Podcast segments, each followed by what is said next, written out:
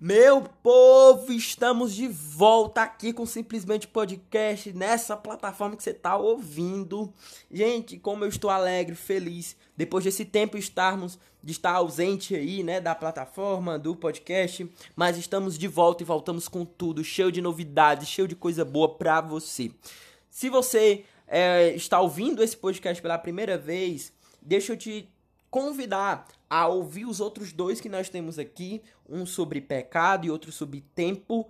São dois podcasts incríveis, Deus vai falar muito ao seu coração, beleza? Se você ainda não me segue no Instagram, meu Instagram é arroba F, arroba F, beleza? Uh, gente, e outra coisa, se você ainda não nos segue nessa plataforma, não nos acompanha nessa plataforma, tem alguma opção aí, algum botãozinho para seguir ou para se inscrever, enfim, da forma que for, importa que você esteja sempre nos acompanhando. Não esqueça que se esse conteúdo fizer sentido para você, compartilhe com outras pessoas para edificar a vida delas também. Beleza? Então é isso, gente. Temos uma intro muito massa aí. Então, DJ, solta aí a intro. DJ não, né? DJ é muito antigo. Ô, carinha do som, que a gente costuma ver nas igrejas, né? Carinha do som, solta aí a nossa intro, porque tá começando o nosso Simplesmente Podcast.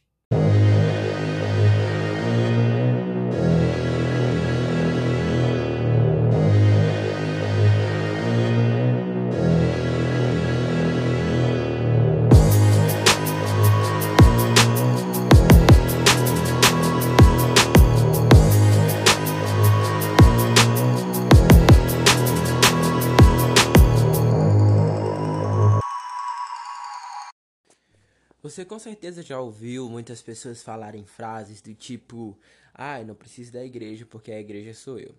Essas são clássicas, né? Também tem aquelas que dizem: "Ah, a igreja é coisa de gente velha, a igreja é coisa que o meu avô, que minha avó vai, eu pro culto, ou pra missa e mas quando eu tiver velho, eu me preocupo com essas coisas". A verdade é que igreja é muito mais além do que esses conhecimentos rasos ou até mesmo inexistentes que muitas pessoas têm. Porque se você acredita em Deus, se você crê em Jesus como Senhor e Salvador da sua vida, você com certeza deve acreditar na igreja. Mas por quê, Marci? De onde é que saiu a igreja? Como é que começou esse lance todo? E você vai aprender hoje aqui, tá certo? Para você entender de onde saiu o termo igreja quando foi o primeiro uso do termo igreja, na verdade. O primeiro uso do termo igreja você vai encontrar lá em Mateus, no capítulo 16, versículo 18, quando Jesus está falando com seus discípulos e Jesus pergunta para eles: Quem os homens dizem que eu sou? E eles respondem: Uns dizem que é João Batista, outros dizem que é Elias ou um dos profetas. E Jesus vai e pergunta para eles: E quem vocês dizem que eu sou? E aí Pedro dá aquela resposta clássica, bastante conhecida por todos nós: Tu és o Cristo, o Filho do Deus vivo. E o que é que Jesus responde é justamente o que a gente encontra em Mateus 16, 18. E ele fala: Eu digo que você é Pedro, e sobre esta pedra edificarei a minha igreja, e as portas do inferno não prevalecerão contra ela. Alguns acreditam que o que Jesus queria dizer sobre esta pedra ele estava se referindo a Pedro, que Pedro era a pedra fundamental e a igreja seria iniciada ali. Muitos acreditam que Pedro foi o primeiro papa uh, e tudo mais, foi o pai da igreja, enfim, né? Mas quando a gente vai fazer uma leitura um tanto detalhada sobre esse texto, na verdade não precisa mais que dos neurônios para entender que o que Jesus estava se referindo ali, a pedra que Jesus se referia era a declaração que Pedro tinha dado que ele era o Cristo, filho do Deus vivo. Né? A declaração que Pedro deu sobre Jesus seria a base da igreja, a base de toda a nossa fé, de que Cristo, ele é o filho de Deus, ele é o próprio Deus em nós, e essa sim é a base da igreja. Então, assim, se você disse que o versículo que fala sobre a primeira vez sobre igreja, está no Novo Testamento, então no Antigo Testamento não existia igreja? Não, não existia igreja nos moldes que a gente encontra no Novo Testamento. Por quê? Vou dar uma resposta muito simples. Para que a igreja existisse, era necessário que a base dela também existisse, que é Cristo. No Antigo Testamento, Cristo não, não tinha vindo ainda, então não fazia sentido a igreja existir sem que Cristo tivesse vindo. Então, Cristo veio, e a partir da vinda de Cristo, da primeira vinda dele como homem, ele ali foi que iniciou os primeiros movimentos da igreja. Então, não faria sentido antes, né, existir algo sem que a base estivesse sido ou que a base, a base tivesse sido revelada que é Cristo. Então, a igreja de fato vai começar no Novo Testamento a partir de Cristo. Ah, mas então o que é que existia no Antigo Testamento? O que é que existia antes de Jesus nascer? Se a igreja não existia? Olha, existia povo, um povo escolhido por Deus, um povo que seguia as leis de Deus, um povo que tinha sim uma relação com Deus, mas era um pouco diferente. Por que é que se diferencia o povo do Antigo Testamento, sendo que em Salmos e em outros livros do Antigo Testamento a gente vai ver termos como Assembleia dos Santos, congregação serem usados? A diferença é que não havia ali no Antigo Testamento um senso de comunidade e de missão, diferentemente do Novo. Porque no Antigo Testamento era um povo que Deus escolheu e aquele povo vivia as suas vidas, comemorava as datas festivas da lei, seguia a lei, os profetas e tal, mas não tinha aquele senso de comunidade, de pertencimento e muito menos um senso de missão. Porque eles foram educados a, a obedecerem à lei, a cumprirem os mandamentos de Deus, porque senão Deus ia manifestar a ira dele sobre aquele povo e sendo que hoje, quando a gente olha a revelação de Deus nesse tempo do Novo Testamento, nessa era da graça que depois de Cristo teve, a gente já vê uma diferença. Porque nós sabemos a, a, a propósito, a missão da igreja. Né? Então, hoje a gente tem esse senso de comunidade, né? que, se eu não me engano, é no hebraico que, ou é no grego que vai usar o termo eclésia, ou o termo coinonia, de comunidade, de, de família, sabe? Então, a igreja de fato veio iniciar a partir de Cristo. Especificamente, a gente vai encontrar sobre isso lá em Atos dos Apóstolos. Especificamente no capítulo 1 e 2 capítulo 1 e 2, capítulos 1 e 2 de Atos dos Apóstolos. O que é que a gente encontra nesses capítulos? No capítulo 1, a gente encontra Cristo prestes a subir aos céus e dando algumas instruções para os seus discípulos. Disse: Olha, não saiam de Jerusalém até que do alto vocês sejam revestidos. E aí no versículo 8 ele vai dizer: Recebereis poder ao descer sobre vós do Espírito Santo e sereis minhas testemunhas em Jerusalém, Judéia e Samaria até os confins da terra. Então, Jesus Cristo dá essa instrução para eles permanecerem em Jerusalém, que dentro de poucos dias o Espírito Santo viria para que eles pudessem ir ao mundo e serem testemunhas desse evangelho. Aconteceu que no, entre nove e onze dias depois de Jesus subir aos céus, o Espírito Santo desce, enquanto os 120 estavam no cenáculo de forma única, visível, corpórea, vê-se o Espírito Santo uh, em formato de vento, de nuvem, e aí uns sinais que foram únicos para aquele tempo. Uh, o Espírito Santo desce e aí eles falam em outras línguas e tudo mais e são capacitados para anunciar as grandezas de Deus. Então ali a igreja inicia de fato. O Espírito Santo desceu sobre eles e eles começaram a viver na prática o que é ser igreja. E a gente vai encontrar isso, essa base, a base para dizer isso lá em Atos 2, do 42 ao 47, que ele vai falar, o, o, o escritor vai falar sobre as características daquele povo, da igreja primitiva, que a gente costuma chamar.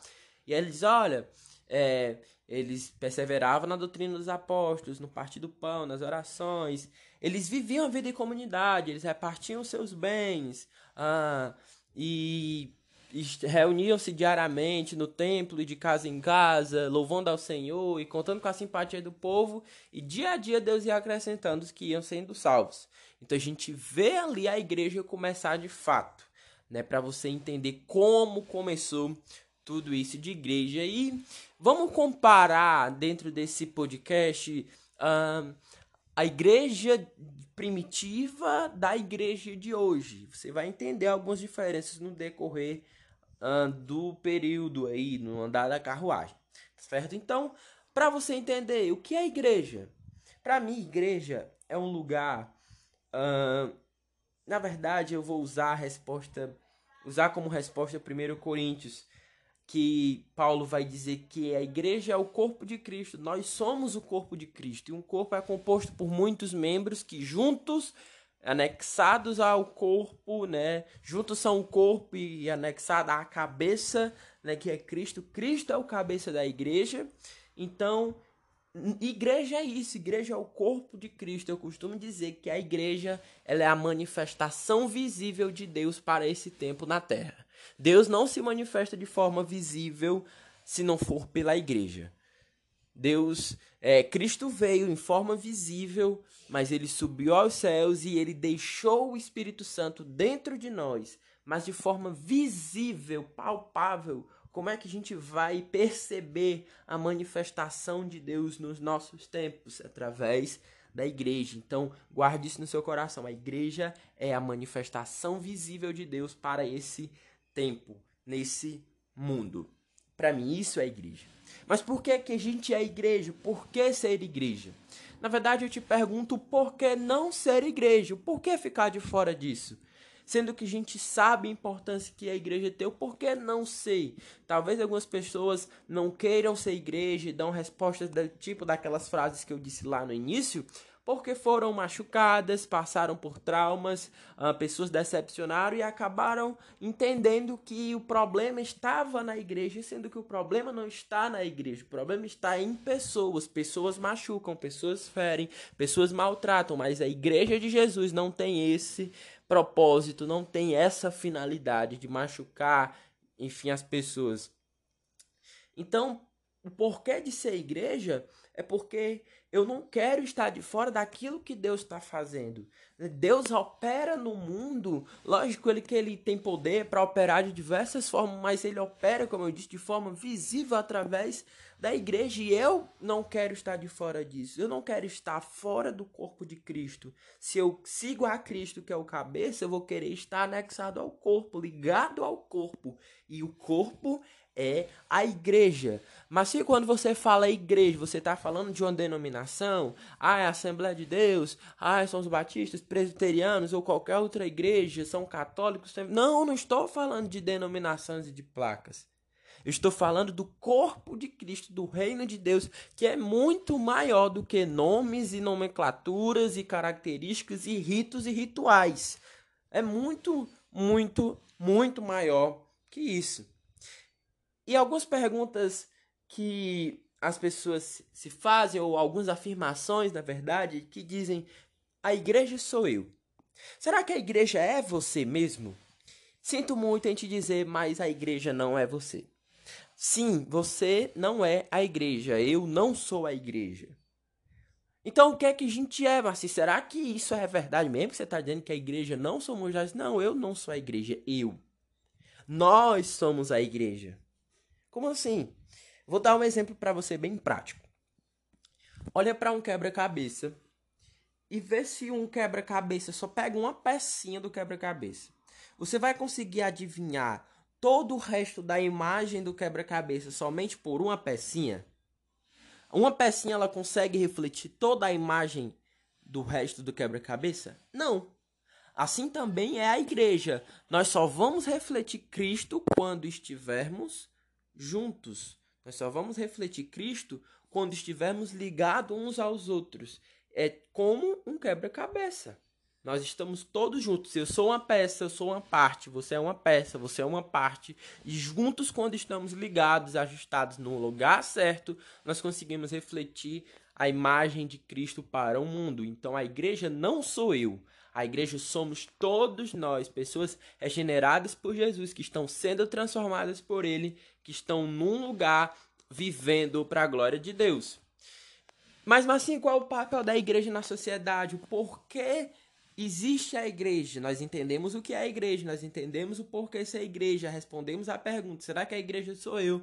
Mas eu quero falar para você qual é o papel da igreja na sociedade. Rick Warren ele escreve no seu livro Uma Vida com Propósitos, ou um, ele escreve também outro livro, Uma Igreja com Propósito. Ele vai falar sobre os cinco propósitos da igreja. Quais são os cinco propósitos da igreja? Baseando-se na resposta de Rick Warren, no livro de Rick Warren, ele vai dizer que a igreja tem cinco propósitos. O primeiro, a adoração. Sim, papel da igreja, um dos papéis, um dos propósitos da igreja é adorar a Deus em espírito e em verdade, né? Então, segundo o propósito da igreja, servir, servir à sociedade, servir ao mundo. O propósito da igreja é servir, é ser suporte para o mundo, é ser é, um auxílio para o mundo, porque Cristo nos ensinou a sermos assim. Ele fala: amarás o Senhor teu Deus de todo o teu coração, mas também amarás o teu próximo como a ti mesmo. Então nós expressamos o papel da igreja, expressar o amor de Cristo na prática, servindo as pessoas.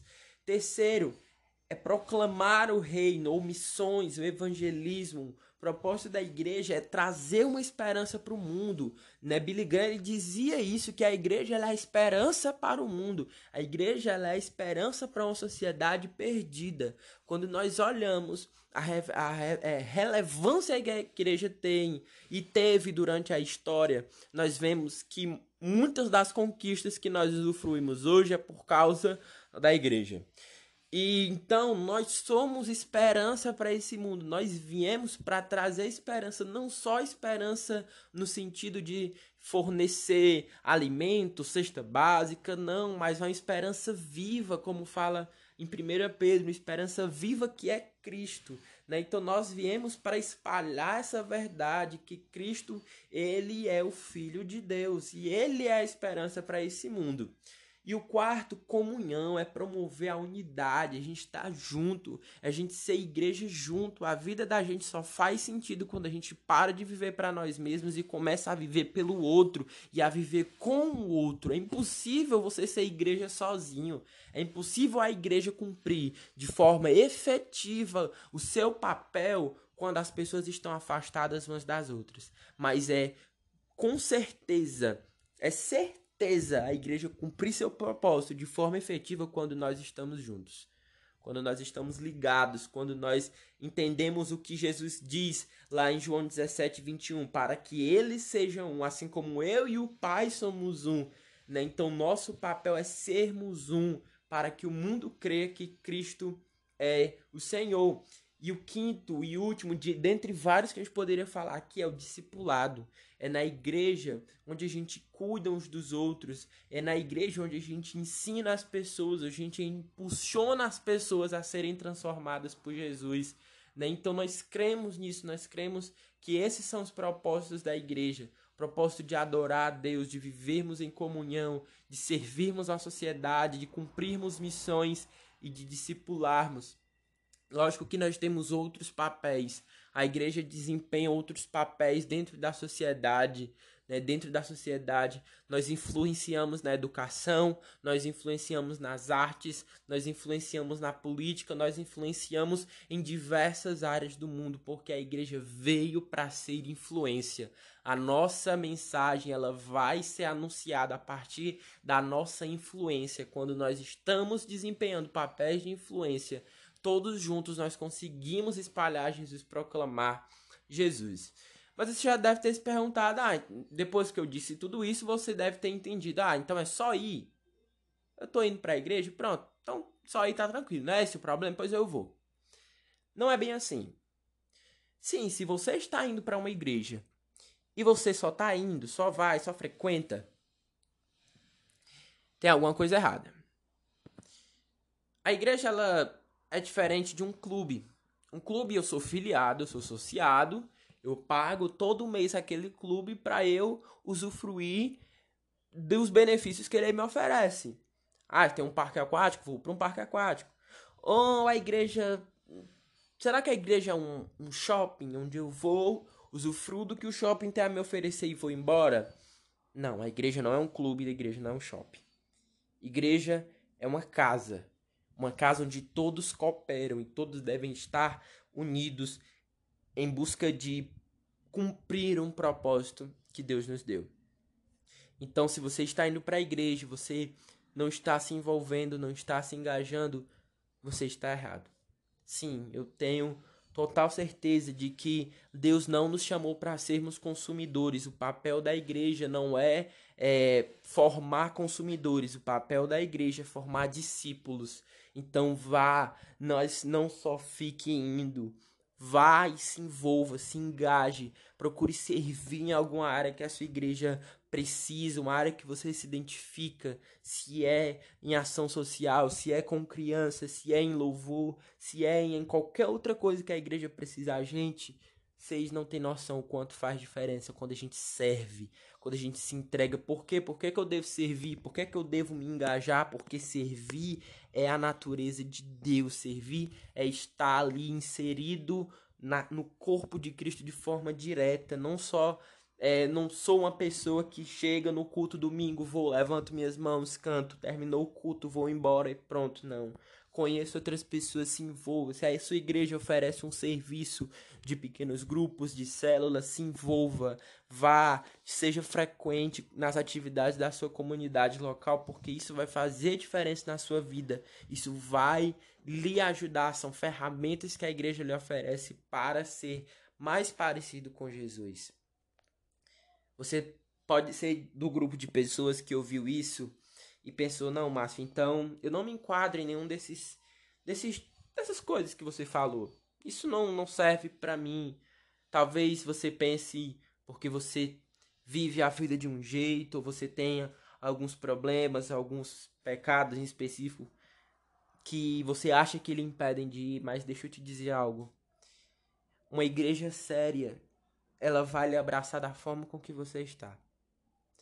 Uma igreja séria, ela vai lhe amar, ela vai cuidar de você e ela vai lhe impulsionar a ser transformado por Jesus. Não se preocupe como você tá, a roupa que você tá, se você está bem com Deus, se você nunca nem buscou a ele, nunca nem fez uma oração, não se preocupe. A igreja é o lugar de pessoas imperfeitas. A igreja é o lugar perfeito para pessoas imperfeitas. Não vá para a igreja buscando perfeição, porque nenhum de nós nunca vai conseguir se colocar num nível de perfeição. Nunca. Nós nunca vamos nos conseguir, é, nunca vamos conseguir nos tornarmos perfeitos. Nós nunca vamos conseguir sermos perfeitos.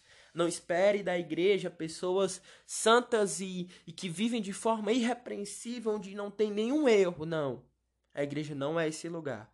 Se você vai para a igreja buscando alguma perfeição, sinto muito, você está indo para o lugar errado. Você não vai encontrar.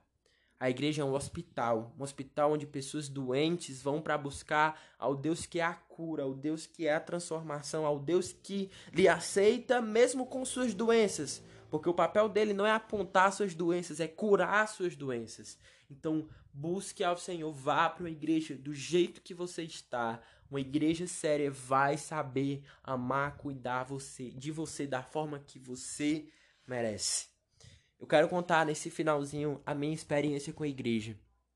Eu fui criado dentro do ambiente de igreja, tive o privilégio de ser apresentado na igreja quando bebê vivi e vivo os meus melhores anos na casa do Senhor.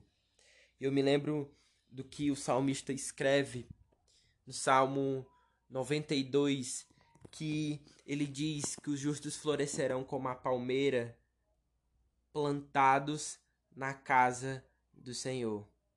Os justos florescerão como a palmeira, plantados na casa do Senhor. Gente, como é bom estar e ser igreja. A minha experiência é que na igreja eu vivi todas as épocas da minha vida. A minha infância, a minha adolescência, quando eu comecei a ter os meus problemas na adolescência, como qualquer outro adolescente, foi na igreja que eu fui ensinado. Foi na igreja onde eu aprendi que eu descobri que eu tinha dons. Na igreja, muitas vezes eu fui confrontado, ouvi o que eu não queria, mas ouvi o que eu precisava. E glória a Deus por isso, porque me ajudou a ser o homem que eu sou hoje, me ajudou a ter a visão de mundo que eu tenho hoje, me ajudou a ser quem eu sou. Minha experiência com a igreja é que sim, é um lugar cheio de gente imperfeita. Fui maltratado muitas vezes, fui machucado, mas isso nunca me fez desacreditar da missão de Jesus. A verdade é que os nossos traumas não devem ser maiores, nós não devemos transformar os nossos traumas em gigantes comparado à missão que Jesus nos deu. Como assim, assim? O seu trauma o que você passou com pessoas dentro da igreja não devem lhe fazer ficar de fora daquilo que é tão grande que é o reino de Deus. Sabe? O que você está passando, o que você passou aí fora, uh, na sua igreja, no lugar onde você foi plantado uma vez e pessoas lhe machucaram, isso que você passou não deve ser maior do que aquilo que Deus tem reservado e nunca será maior do tamanho daquilo que Deus tem preparado para você dentro da casa dele. Nós só vamos florescer, segundo o Salmo 92, quando estivermos plantados na casa do Senhor. E por isso eu digo a você, se você está afastado da igreja, se você nunca se envolveu, dá essa chance.